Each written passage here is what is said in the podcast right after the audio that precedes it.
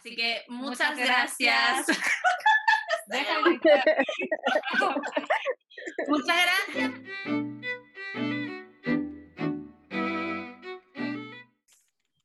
Hola, hola, ¿cómo están? Bienvenidos a un día más eh, con nosotros con un episodio de Pausa y Café.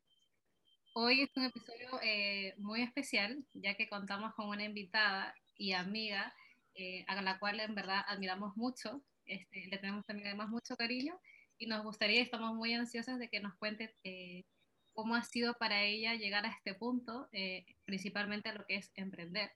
Como bien saben, este mes ya partimos con todo el movimiento de empoderamiento femenino, también el emprendimiento, así que presentamos a Cami, Camila González, y nos acompaña el día de hoy y este, la van a conocer un poquito más ya a través de algunas preguntas que le vamos a ir haciendo.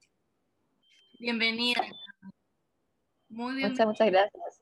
Gracias tiempo por estar acá. Así que bueno, eh, primero para ponernos en contexto, vamos a dar como ciertos datos de emprendimiento femenino acá en Chile. ¿ya? Eh, bueno, principalmente lo bueno es que hemos tenido un gran aumento en todo este tiempo de pandemia. Este, y dentro de todo lo que ha sido como Sudamérica, igual no ha sido tan terrible como años atrás. O sea, ha mejorado a raíz de que la gente creo que igual se ha cuestionado más y se ha dedicado más a de pronto decir, ¿sabes qué? Si estoy dedicando todo este tiempo y puedo trabajar desde mi casa, ¿por qué no mejor trabajo, me trabajo a mí misma? O creo algo. No sé, digo yo. Ajá. Bueno, también hemos llegado al punto de saber que la mayoría que eh, decide también emprender que en este rubro de mujeres es más que nada personas que lo hacen mucho por necesidad. O sea, normalmente el, el impulso no es como que, ah, siempre fue mi sueño, ¿no? Mm. sino que a veces uno tiene que llegar como a, a chocar con algo eh, muy heavy y ahí de pronto como decir, ¿sabes qué? Creo que ya es momento de salirme de esto y empezar a emprender. Claro. Y bueno, para cerrar un poco como la introducción de los porcentajes que igual creo que son esperanzadores en el sentido de que ha aumentado mucho más la presencia de mujeres femeninas, de mujeres femeninas, de mujeres, la presencia del poder femenino en, en el ámbito empresarial y en el ámbito de emprendimiento. Y es la razón por la que tenemos aquí a Cami. Y bueno, es que en Estados Unidos, que obviamente es el principal eh, digamos, es uno de los países en donde más se toma en cuenta el porcentaje que puede tener, especialmente en este, tipo, en este tiempo como el emprendimiento, los negocios, etcétera, porque sabemos que es donde está la gran mayoría de las empresas, eh, digamos que las 100 empresas más importantes en el mundo. Entonces es importante el dato que podamos obtener de ahí. Y dice que el 36% de todas las empresas del país son de propiedad femenina y esto aumentó 6 puntos porcentuales con respecto al 2007 hasta el 2016. Entonces, esto la verdad nos da un, un, dato muy esperanzador y bueno, aquí tenemos obviamente a Cami que nos va a contar toda su experiencia. Ahora sí te dejamos hablar, ¿cómo está? Muy, muy, bien. La verdad es que un gran privilegio estar aquí, como les había contado cuando partieron su podcast. Eh, yo dije creo que alguna vez quiero estar ahí conversando de lo que sea, pero me gustaría. Así que aquí estamos, el 2021. Sí, ahí es dándolo todo. año, así sí, sí. Genial. El primer episodio del año. Oye, sí, qué buena. No podemos partirlo mejor. Sí. este, es bastante interesante y que a mucha gente, bueno, a través de algunas encuestas que estuvimos haciendo hace algunas semanas, lo que más les gusta escuchar es como las experiencias de los demás. Así que, o sea, igual a Michelle y a mí también, bueno, yo a Camille ya la conozco, pero aún así igual siento que pueden salir algunas cosas que pueden ser interesantes eh, para que más personas también lo puedan saber. Totalmente. Vamos a la definición, o sea, definición, pero a mí me gusta realmente ver la perspectiva que cada persona tiene de un concepto. Para ti, ¿qué es ser emprendedor? Wow.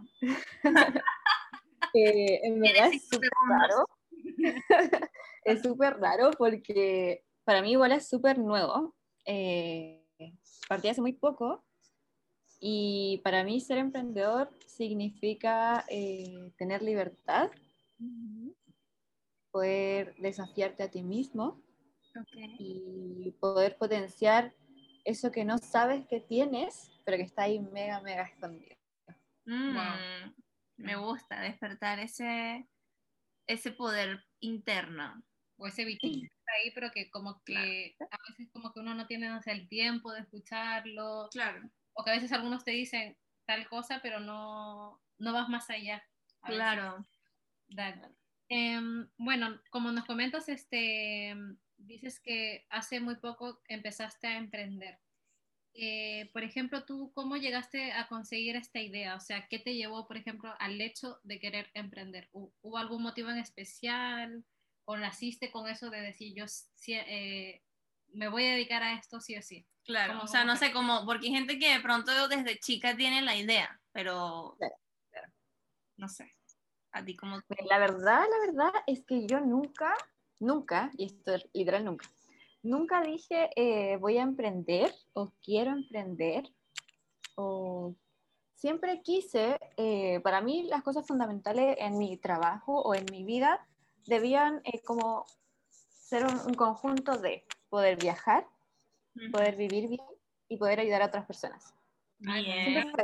Independientemente de que fuera mío o no fuera mío. Como que nunca tuve éxito en mí, de hecho. Nunca emprendí, nunca vendí nada en el colegio, como que no era un tema para mí. Pero, porque para muchas personas sí, es como yo quiero ser emprendedor, quiero ser emprendedor, es como muy de corazón. Para mí nunca fue así. ¿Ya? Eh, lo que a mí me llevó a esto fue eh, la pandemia, totalmente. Creo que eh, pasé por un minuto el año pasado como a mitad de año, porque fue a mitad de año. Eh, Súper difícil porque yo me iba el año pasado. ¿A dónde te ibas? iba a Corea. Ah, a Corea. Sí, a Corea. Pausa. ¿Y por qué te ibas a Corea? Si quieres contar por qué te ibas a Corea, o sea, o por qué Corea. Tengo como muy cercana todo lo que es la cultura coreana. Eh, pero principalmente me habían ofrecido un trabajo allá.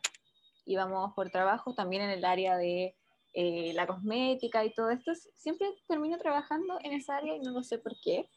te- Eh, me iba, sí, me iba en marzo y justo vino la pandemia, no pudimos viajar. Nosotros habíamos vendido todo, absolutamente todo, habíamos entregado el departamento. De hecho, estábamos en la casa de la Delita, una de nuestras amigas, viviendo con ella porque nosotros ya no nos íbamos y no nos pudimos ir.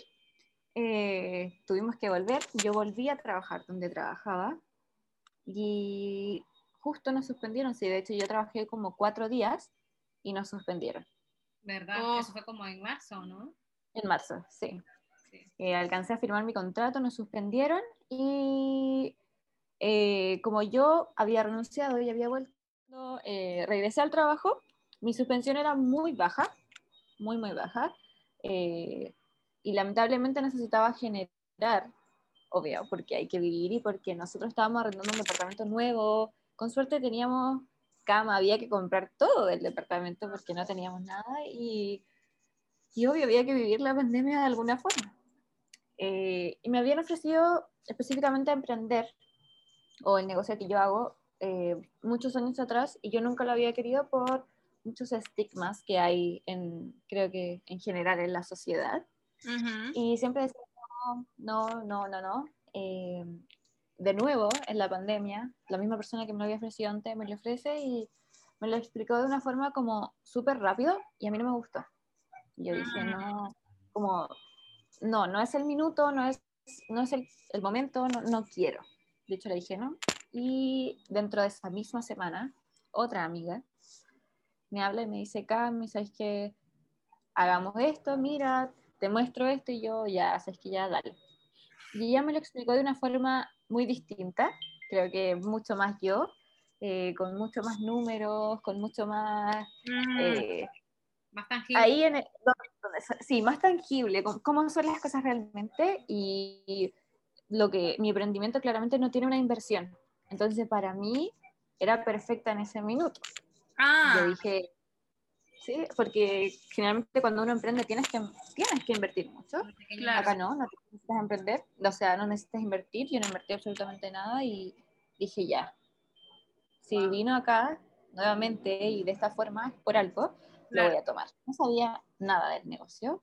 Eh, tenía muchos eh, estigmas sociales, sí, debo decirlo. Me costó al principio porque obviamente hay muchas muchas trabas, mm. eh, pero dije, lo que yo hice, al menos yo personalmente, porque es necesario, fue como, ok, oídos sordos, ciega, me puse a investigar, todo como recibir mi propio conocimiento, soy súper meticulosa en eso, me dediqué un mes a investigar mucho, mucho, mucho, mucho, mucho eh, de los productos, del, del, negocio y de todo, y cuando ya me sentí segura de hacerlo, empecé a hacerlo.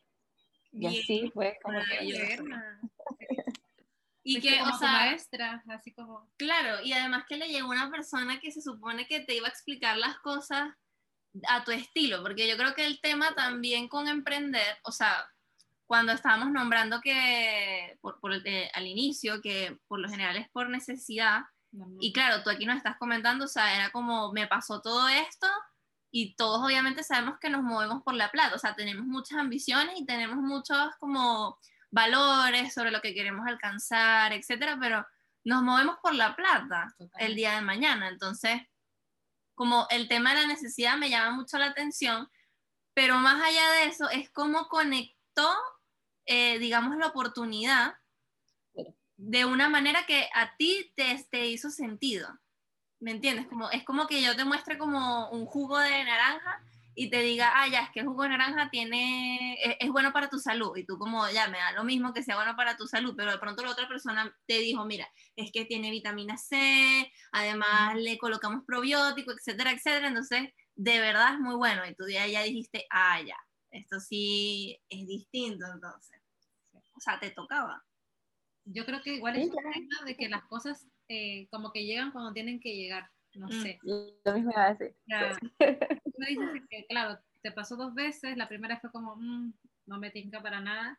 Y yo creo que ni te imaginabas de que nuevamente alguien se iba a acercar y te iba a decir lo mismo y tú ibas a aceptar. Y yo creo que, no sé, como que las oportunidades son así en, como en, un, en, un, momento donde a veces no sé, no sé si estás como preparada al 100% o no estás en una, en una situación que de, que de, que tal vez tú hayas dicho, ya, sí, me atrevo, porque eh, no, no sé, porque claro, tú ya lo has vivido también, este, cómo habrá sido para el inicio, toda la incertidumbre, como tú dices, taparme los oídos, porque claro, todo el mundo te va a decir, pero oye, pero ¿cómo vas a hacer eso?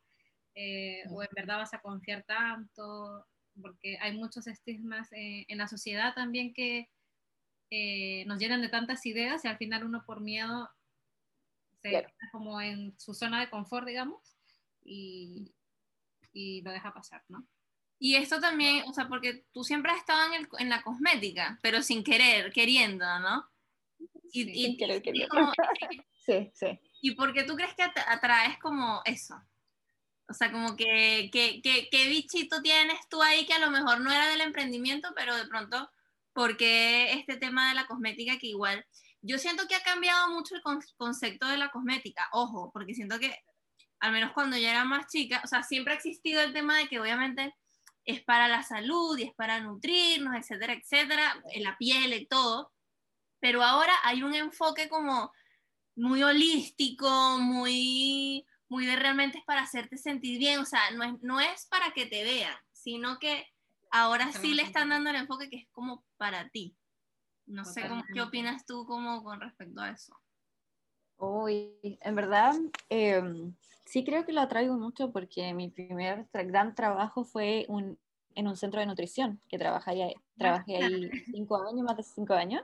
Cinco años. Eh, sí, harto, era muy chica cuando partí trabajando ahí y aprendí. Esa fue como la cuna de mi trabajo, totalmente. Eh, pero también tiene que ver con el área de la belleza, con el área del cuidado. Y, pucha, creo que tiene que ver mucho conmigo igual. O sea, no soy así como full cuidarme de fitness ni nada, pero obvio que uno también tiene que tener como ese autocuidado y ese autoamor. Y creo que para mí todo lo que tenga que ver con la belleza, más que con el maquillaje, no, no me refiero al maquillaje en específico, sino que la belleza en sí, tiene que ver con el autoamor que uno se tiene a sí mismo. Bien. Porque sí, yo puedo eh, taparme en marcas de ropa, pero puede que no me ame. Puede que me tape en mucho maquillaje, pero puede que no me ame. Claro. Pero si pongo lo básico, que es me cuido mi cuerpo, eh, cuido mi piel, porque mi piel es lo que se ve realmente. Creo que tiene que ver con, con esa base de el autoamor. Y creo que siempre me, me voy a eso. me, me- me atrae mucho eso. Me Totalmente gusta cierto. mucho eso, me hizo sentido, Sí. me hizo mucho sentido.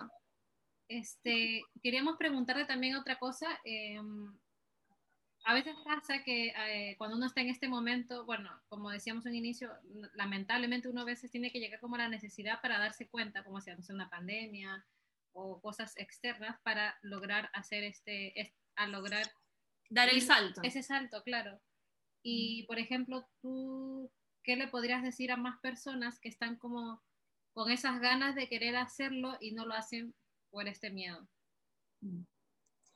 Eh, sí, en verdad creo que para las personas que tienen las ganas y para las que ni lo han pensado, eh, en verdad les digo que lo hagan. Háganlo porque el crecimiento, más que el crecimiento, lo que te enriquece personalmente es súper grande. Yo al menos estos seis meses que llevo he aprendido muchísimo, muchísimo. Creo que uno nunca termina de aprender en la vida, pero nunca pensé que emprendiendo iba a aprender tanto. Mm. Eh, y en verdad les digo que háganlo, atrévanse. Hay muchas formas de emprender, distintas formas de emprender. Creo que generalmente se conoce solo una, pero hay muchas formas de hacerlo. Eh, atrévanse, porque la experiencia sin duda va a ser enriquecedora y en el peor de los casos va a ser de aprendizaje para lo que viene después. O sea, Claro. Totalmente. O sea, siempre terminas ganando porque finalmente es muy cliché, es muy, muy cliché, Sí. pero es que se nutre de las experiencias. O sea, si tú no hubieses eh, estado en ese trabajo cinco años, de pronto no te hubiese dado el pie a que, a que llegaras a este momento. ¿Me entiendes? O sea, realmente todo es la experiencia y la manera en que buscamos enriquecernos de eso. Sí. Sí, totalmente, porque si me hubiera, eh, si me hubiera ido a Corea, no hubiera esto, jamás hubiera emprendido. Claro, totalmente. un rumbo totalmente diferente. Sería totalmente distinto. Igual es cierto que los trabajos eh, te llevan como, como decías tú, estuviste cinco años trabajando en como, digamos, tu primer trabajo como real, como que Sí. todos te entregan como cosas que a veces uno necesita. No sé, herramientas, un poco de experiencia en tales casos. Y bueno, para los que no sepan, eh, con Cami igual trabajamos nosotras en, en esta última empresa que ella comenta y obviamente también tuve la gran experiencia de trabajar con ella, me encantó, o sea, fue lo mejor que me pasó en LAS, como conocer a Cami o a Delia, que también la mencionamos en un momento. Eh, porque, bueno, yo siento que a veces, bueno, uno nace con ese bicho y a veces como de querer emprender y a veces va en el camino. Y a veces uno como sigue todavía trabajando, no sé, por, no sé, para ahorrar dinero o cosas así, es como también mirarlo como esa parte de que al final también te entregan eh, como herramientas o experiencias que te pueden ayudar más adelante para querer emprender. No, y la gente, o sea, yo creo que para mí el valor o el capital más importante que uno puede tener en la vida es la red de amigos que tienes. O sea, si tú, no es que, no es que si tienes, no es que si no tienes amigos no eres nadie, pero eh, obviamente el tener muchos trabajos, al menos yo he tenido como, no sé, seis trabajos en todo el tiempo que tengo aquí, he trabajado en en muchos demasiado. trabajos, es mucho, sí. Muy inestable de mi parte, pero han sido las situaciones que, de la manera en que se han dado. Pero gracias a eso, tengo una red, no es muy importante, pero he dado con gente clave, he dado con gente que me ha entregado muchas cosas y yo creo que para mí, además del valor de la experiencia, de las herramientas, el conocimiento, la gente. Sí, las personas con las que te has cruzado. O sea, para mí la gente es lo más importante. Sí, totalmente. Oye, ¿sabes qué lo del bichito? Hay Ujú. algo muy curioso porque tú decías, Cami, que tú no, a, tú no vendías cosas de chica ni nada. No te gustaban Claro, Jamás, jamás.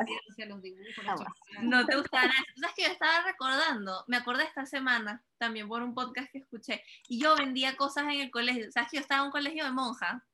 ¿Ya? Prohibido. No sabía. Yo, Sí, sí, yo no me acordaba. ya que- Yo ya. estaba en un colegio de monjas y eso era prohibido. O sea, Ajá. obviamente. Y yo vendía stickers vendía? como de álbumes. como de rebelde, de fútbol, de cosas así. Y después fui avanzando. Y luego empecé a vender aros, hasta que un día me cacharon O en sea, y redes. por lo bajo encima, tú ahí Por lo bajo, sí, yo iba como, yo tenía un, un un cofre un cofrecito. Y yo ahí metía como mis cosas, entonces tenía como el cofre de la plata, el cofre de las cosas. Te lo juro. ¿Qué edad tenía? Y ahí yo aprendí que yo tenía que ganar lo suficiente para cubrir el gasto que hice y que me quedara para comprarme un helado. si yo no me podía comprar un helado con esa plata, fallé. No te puedo Te creer. lo juro. Hasta que un día me cachó una monja, me agarró por atrás y me dijo, usted sabe que eso está prohibido. Estoy Y sacando yo- el álbum de me dijo, no te lo voy a confiscar, pero no quiero volver a ver eso más nunca. Más nunca No. pude vender. Qué Ah, Y me acordé de eso. Qué cosa tan... sí. Yo Es que hay muchas personas que fue eso muy dibujos de Hello Kitty, así onda, calcados. Pero después me desanimé porque me cansaba mucho y lo dejé. ¿En serio? Porque, o sea, imagínate estar haciendo hoja por hoja y la vendía a 10 céntimos, que era la nada. Y yo ahí como que los calcaba de un cuaderno y, y eran Hello Kitty, no sé por qué. Y me, y me acuerdo que me decían, em, ay, pero qué talento y no sé qué. Y claro, las vendía como a 10, 20 céntimos y la gente lo compraba. No sé por qué.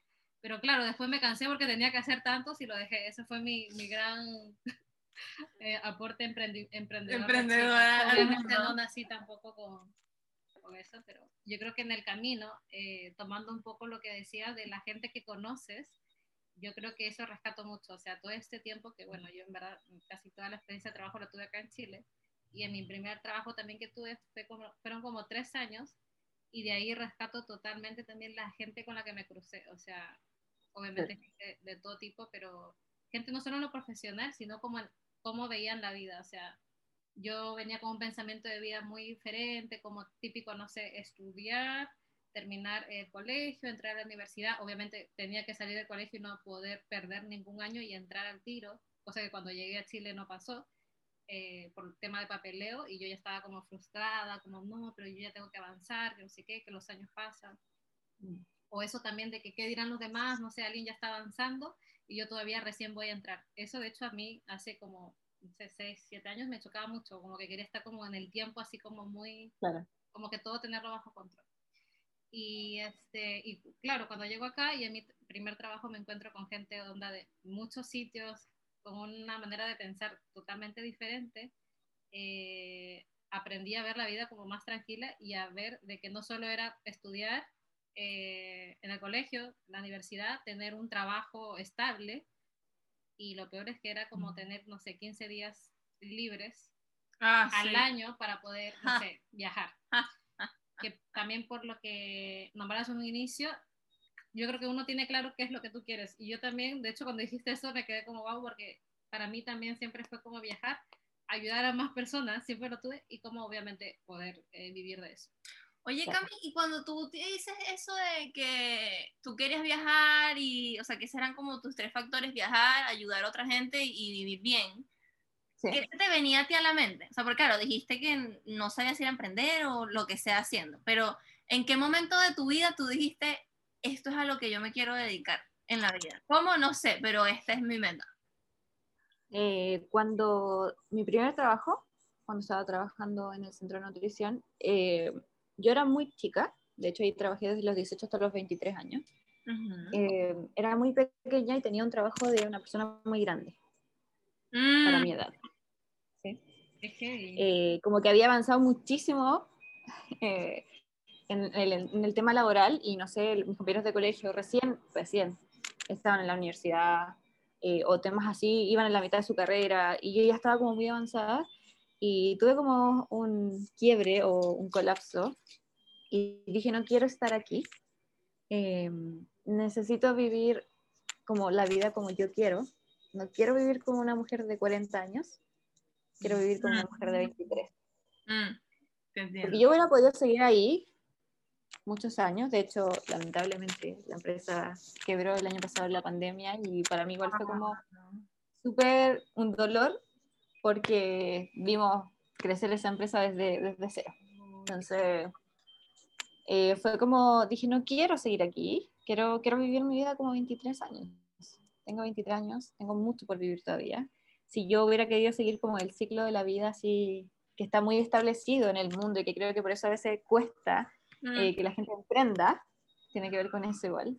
Eh, porque tú tienes que salir del colegio, tienes que estudiar en la universidad una carrera, eh, tienes que trabajar en esa carrera, eh, más que ser feliz y vivir la vida como hay que vivirla. Renuncié, eh, me fui a Corea, me fui, estuvimos allá viviendo tres meses en Corea y ahí partió todo. Y ahí dije yo, yo aquí, ¿cómo? Saliste tú de Chile y fue como todo este mundo hay aquí afuera, algo así. sí, hay un mundo muy grande afuera realmente. Eh, dije quiero viajar, quiero vivir viajando porque me encantó, eh, sentí que crecí mucho, sentí que mi mundo era muy pequeño, sí. incluso muy pequeño, y salí y fue como, wow, es, es un mundo muy grande y quiero recorrer el mundo. ¿Y en qué parte estuviste de Corea? Es que yo necesito más información de Corea. yo no puedo quedar así. Necesito que me hablen de Corea. Es que ya me llama mucho la atención. Eh, viví en Seúl. ¿Ya?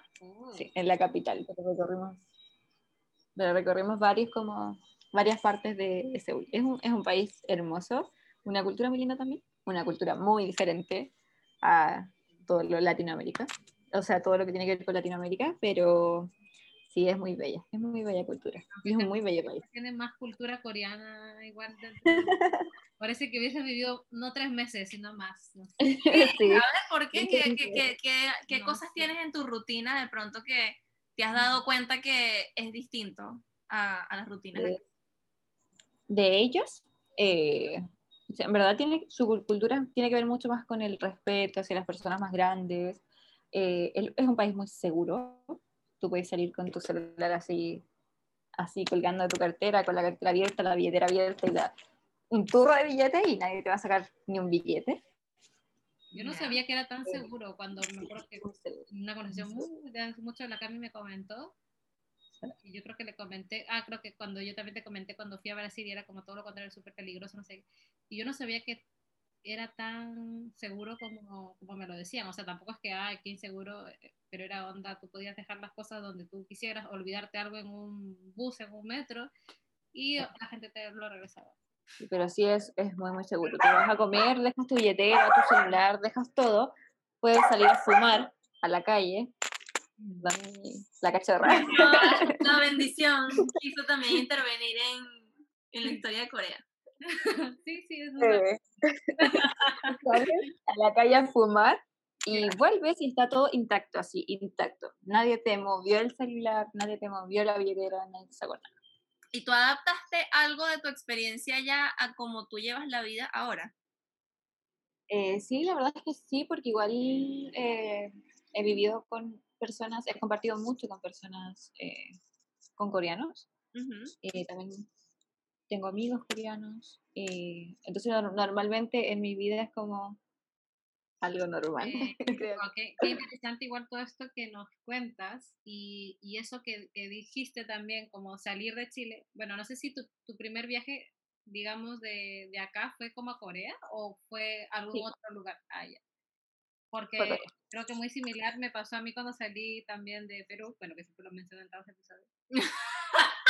Te juro, o sea, yo más encima nunca había salido de mi ciudad, o sea, yo no había viajado ni a otra ciudad, o sea, para mí Ah, no, no, sí, perdón. Fue Lima, pero así anda un viaje muy corto que hice por un concierto. ¿Qué concierto? No voy a, decir. Bueno, ya lo voy a decir, pero no voy a decir nada, porque después no vas a ver. Sí sabes, creo. Mi primer concierto fue de Justin Bieber. Ay, pero no es grave. Sí, porque de aquí no. Entonces, claro, viajé por el concierto a Lima, onda, solo por el concierto me regresé y como a los años eh, mi siguiente viaje fue Chile. O sea, yo, o salí fue como... O sea, tu primer viaje fue mudarte, weón. Claro, literal, ajá. Qué loco. Y me pasó eso mismo. Y tú también, mujer, que te fuiste tres meses. Pero esta gente no, no sabe ir paso a paso. No sabe. con todo. No, con todo, si no, no se hace.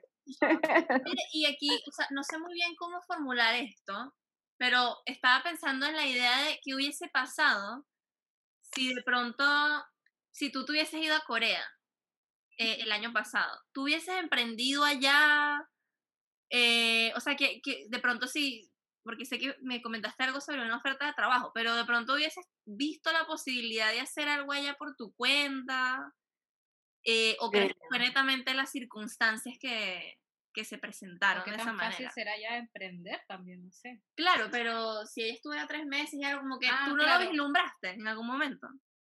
Em, no hubiera emprendido en verdad ya, porque nunca fue como una idea principal o fue como mi propósito, mi, mi meta, nunca. Eh, sí, siempre hemos pensado como exportar cosas de Estados Unidos o de Corea, siempre ha sido como una opción, pero nunca ha sido como la opción de emprender. Siempre ha sido como algo segundo o algo así. Eh, si hubiera estado allá, no hubiera emprendido, claramente no, porque no hubiera buscado la, la opción. Creo que fue la oportunidad en el minuto y en el, y en el momento. Interesante. Sabes que hay como varios factores con el tema de, del emprendimiento. Obviamente ya hablamos el punto cuando uno llega, o sea, del punto A al punto B para iniciarlo, que puede ser por necesidad, por que se presentó la oportunidad, porque ya lo venías trabajando hace mucho tiempo, ensayo y error, etcétera, etcétera. Cuando ya estás dentro del emprendimiento y como continuar, ¿Qué es lo más importante que uno tiene que mantener? Además que te quiero preguntar por tu rutina, porque eso también es algo que me interesa mucho. Pero ¿qué uno tiene que mantener? Porque, o sea, es un todo, es un tema emocional, es un tema económico, eh, es un tema de estrategia. ¿Qué es lo que tú sientes que de como de esos pilares, qué es lo que te mantiene más a ti a flote? Mm, Como la automotivación. Eh, en verdad, en un principio fue las- las ganancias, porque era lo que necesitaba en ese minuto, Claro. como en ese periodo. Desde, sí o sí, desde diciembre, porque igual tomé como la decisión de renunciar a mi trabajo. eh, y mis metas, así como desde enero en adelante, mis metas son así como groseras. Literal, Ya. tengo otras metas, metas locas, así totalmente distinto. Y ahora tiene que ver como con calidad de vida, con estar bien, con estar feliz, con poder viajar, vivir fuera y con muchas cosas así. Muy distinto a, a todas mis metas que tenía en un principio, que eran como sobrevivir a esta pandemia, sobrevivir a lo que estaba pasando, eh, sustentarme o a lo mejor apoyarme, porque, ¿sí? porque obvio, muchos problemas económicos surgieron en la pandemia, Sí. cosas que no, pre- no teníamos pre- eh, predispuestas y nada, ahora es totalmente distinto, a pesar de que no tengo trabajo para muchos. Sí, ese es eh, el tema, que entonces es como que es como que es como que uno emprende, yo te entiendo perfectamente, yo no sé mi trabajo en octubre.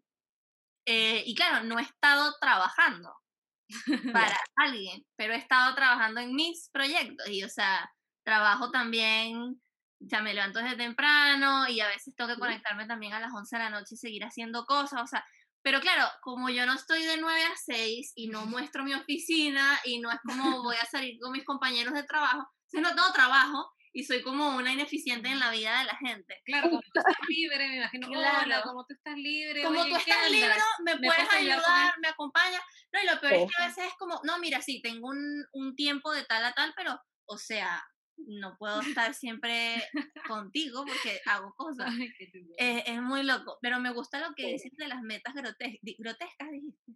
Groseras. Esa palabra, esa palabra me gusta. ¿Sabes por qué? Porque yo me di cuenta que uno se- eh, era muy conservador. O sea, yo Muy creo que humilde, vale, y como, Sí, muy, ay, muy modesto. No, con esto es suficiente hasta donde, hasta acá. Porque más allá, no, Claro. imagínate. Creo que es eso como cuando dice uno, ah, es que una, me-", bueno, porque siempre está, una meta igual tiene que ser como alcanzable, ¿no? O medible Claro. en el tiempo, y es como, no, es que igual Pero tiene que ser como, cosas. como alcanzable, y es como que uno ya te vas como Mm, limitando, como, no creo claro. que pueda ser más que esto. Claro, y es como, estamos claros que hay un paso a paso y la realidad, pero eh, me encanta esa palabra. O sea, hay que ponerse metas groseras. Me encanta. Sí. Yo me di cuenta que mis metas también fueron muy groseras eh, para este año, muy groseras. Y Sí. Y las, o sea, como sea, esa, ese es mi foco, olvídalo, o sea, ese es mi foco, a diferencia de mis metas del año, o sea, del 2019 al 2020, la modestia en pasta. O sea, la modestia. O sea, nada, no, nada, nada. Llegó la pandemia y me dijo, ni modestia, nada, no tienes nada. O yo creo que igual tiene que ver con el año pasado, como que el año pasado nos enseñó mucho a, a darnos cuenta que, pucha, la vida es así. Se puede, se puede ir la vida así y todo puede llegar así y no estaba preparado. Entonces, creo que podemos eh, tener esa, esa, ¿cómo se llama? esa apertura de mente y decir, quiero, quiero esto, sí o sí, ahora ya. Eh, quiero hacerlo ahora ya y lo voy a hacer, no me importa cómo, pero lo, lo, voy, a, lo voy a lograr. Me encanta eso. Sí, porque justo además que el tema de, de los, del, de los comentarios de otros, porque vamos a estar claros, o sea, pandemia, efecto post pandemia, mujer, emprender, no es un sueldo fijo, etcétera, es como sí, fijo. y es como ¿cómo vas a renunciar? Estás loca. Pero ¿qué pasa si lo hace un hombre? Es valiente, no, el huevón es valiente. valiente, seguro tiene todo calculado, el huevón no tiene ni la más mínima idea. Está igual que nosotros. Igual ah, sigue un hay como una hay todavía un pensamiento ahí medio como decía una amiga eh, que también hicimos un, episodio con ella que también está emprendiendo, y ella dice, qué diferente es cuando uno va a una reunión y voy yo sola a cuando voy con mi socio. Ah, porque como es hombre, entonces claro, él es el que me... El que, el que lleva la, la charla. claro, claro. Sí. Ah, tiene sentido que ella, claro, tenga un socio. de que, claro. de que le estoy yendo bien. Claro, con un socio, obvio. Y es como, y ella es como, yo tuve la maldita idea. Y ella, ajá, la idea. claro, y es como, qué desgracia. Sí, eh, hablando sobre este tema, no sé si a ti te haya pasado en algún momento o hayas eh, visto de cerca eh, este estigma, como no sé, de, bueno, estamos hablando del emprendimiento, pero puede pasar también hasta en las propias empresas, no que él, él, es hombre y como tiene tales habilidades puede ganar más que, que, otra persona. ¿Crees que, por ejemplo, no sé, hay más campo para mm, hombres que mujeres? ¿O has vivido como alguna, alguna eh, situación como que te haya sentido como de esta manera? No sé. Que haya sentido una diferencia de pronto, tanto en, tu de en los trabajos que has tenido como ahora emprendiendo. ¿Sientes que si hay una discriminación por ser mujer? Por ser mujer. La verdad es que al menos yo he tenido la suerte, porque creo que suerte, lamentablemente suerte, eh, he tenido la, la grata experiencia de trabajar con mujeres, con puras mujeres y muy pocos hombres. Nunca he tenido problemas de sueldo porque yo hago lo mismo que un hombre y él gana mucho más que yo, para nada. De hecho, en el centro de nutrición todas éramos mujeres, había un hombre en la empresa, em, que era el gerente general, eh, todas las jefas éramos mujeres, entonces nunca tuvimos ese problema. Eh, en mi empresa, en mi ex empresa ahora, también éramos mayormente mujeres y eran muy pocos hombres. Entonces, he tenido la grata experiencia de eh, rodearme de putas grandes mujeres líderes, grandes mujeres jefas, grandes mujeres muy empoderadas y nunca he tenido como esa, ese problema de la brecha entre hombres y mujeres. De hecho, ahora mi equipo se compone de puras mujeres. Me encanta. De puras mujeres. Qué buena. Igual que rica experiencia, porque además es igual es, inspiración, es inspiración. Finalmente ya cuando abriste las alas y dijiste ya, voy a cortar este cordón umbilical del trabajo, que, ojo, yo no tengo absolutamente nada en contra de, de, trabajar en una empresa, de hecho, si es que a mí se me da una oportunidad de, de verdad, sí, mis, eh, como un trabajo, que, algo que en verdad me guste, no por necesidad, necesidad, sino algo que de verdad me guste, volvería a entrar a una empresa que, que me ofrezca eso, obviamente. Pero digo cordón umbilical porque se termina eh, transformando en tu zona de confort y llega un punto donde te aprieta y te incomoda y, te hace sentir mal física y mentalmente y tú dices ya, eso mismo que te pasó cuando estabas en, que tenías 23, no puedo más, o sea, dijiste hasta aquí llegué. Yo creo que eso tiene que pasar. Sí, de hecho es lo mismo que me pasó ahora. Ah, eh, sí, pero sí tiene que ver con algo muy distinto, o sea, yo ya lo había, eh, creo que el 2020 como que tomé la decisión de irme. Ya me había ido antes, se había vuelto, entonces ya como que quería terminar con esa relación. Pero no, no, no, no en el 2020 ni en diciembre, yo lo había pensado para este año, con suerte a fin de año o mitad de año, si es que, pero no era como una acción que yo había tomado en el minuto, pero nada, se dio justo en diciembre, de hecho el 22 de diciembre renuncié. Eh, como para cerrar el año. Se dio bajo una Sí, totalmente así, antes de cerrar el año sin, sin, sin trabajo. eh, Literal, eso es lo que la gente piensa. Feliz año. Literal, ay, va a empezar el año sin trabajo. Eso es lo que la gente piensa. Ya sí, no te preocupes, estamos juntas en esto. Está bien. Eh, fue porque viví en verdad como un minuto personal, como igual súper fuerte y como que me vi, eh, vi todo lo que no quería ver de mi empresa. Como todo mm. eso que sabes que existe, todo eso que tú siempre te haces el loco, cuando yo también necesité mucho apoyo, en ese momento no, no lo recibí. Entonces dije, no. Fue así, así. Yo tuve una reunión en la mañana, em, llegué a mi casa, eh, pasé como, bueno, en verdad mi, mi gatita estuvo muy, muy enferma, de hecho estuvo hospitalizada, eh, estuvo a punto de morir. Ah. los veterinarios pensaron que ya esa noche no pasaba, eh, fue bastante complejo, porque para mí es como, es mi hija. Es, y, es más que una hija. Es más que una hija, sí. Eh, entonces, fue como un minuto complejo personalmente. Fue, fui a, fui a oficina, llegué, ya tuvo como un colapso porque estaba en casa. Estuvo hospitalizada, la dieron de alta, tuvo un colapso justo cuando llegué de mi reunión. Y cuando fui, me fui a la veterinaria y fue como, no, no quiero más esto. O sea, no puedo así. Necesito tomar una decisión. Y empecé a pensar durante el día, la tuve que dejar allá, muy, muy grave. Eh, pensé durante el día, pensé durante el día y en la noche dije, no, no da para más. Le escribí a la Ire, le dije, Ire, voy a renunciar. Yo dije, la Ire me va a matar, me va a decir, está loca, como se te ocurre? Y me dijo, hazlo, renuncia. Y dije, ok o sea, te escucho y es como, wow, o sea, las decisiones, a veces uno dice, no, o sea, no, todavía yo puedo, ah, no quiero decir aguantar, pero a veces cuando estamos en situaciones como, no todo, porque obviamente es un tema que hay gente que le gusta mucho su trabajo, trabajar para maravilloso. maravilloso. Sí. sí, sí. Tú dices, no, mira, yo creo que aguanto todavía, no sé, seis meses más. Y muy segura, pero tú no sabes, por ejemplo, qué va a pasar en una semana, tal situación, cómo tu cuerpo reacciona y a veces como que hay algo interno que yo creo que igual yo no, yo no lo he hecho así como, bueno, en mi primer trabajo creo que igual fue algo similar, porque yo también me veía como más tiempo, no sé qué, y al final se me presentó tal oportunidad de salir fuera y fue como, me voy, porque es como, empecé a ver eh, a mi alrededor, o sea, todo lo que a mí me entregaba, a todo a diferencia de lo que yo podía ganar en, en otra experiencia, porque no solo son, bueno, no, no todo es como eh, ascenderte, cosas así, porque hay, hay, otras cosas que a veces a uno los llenan más.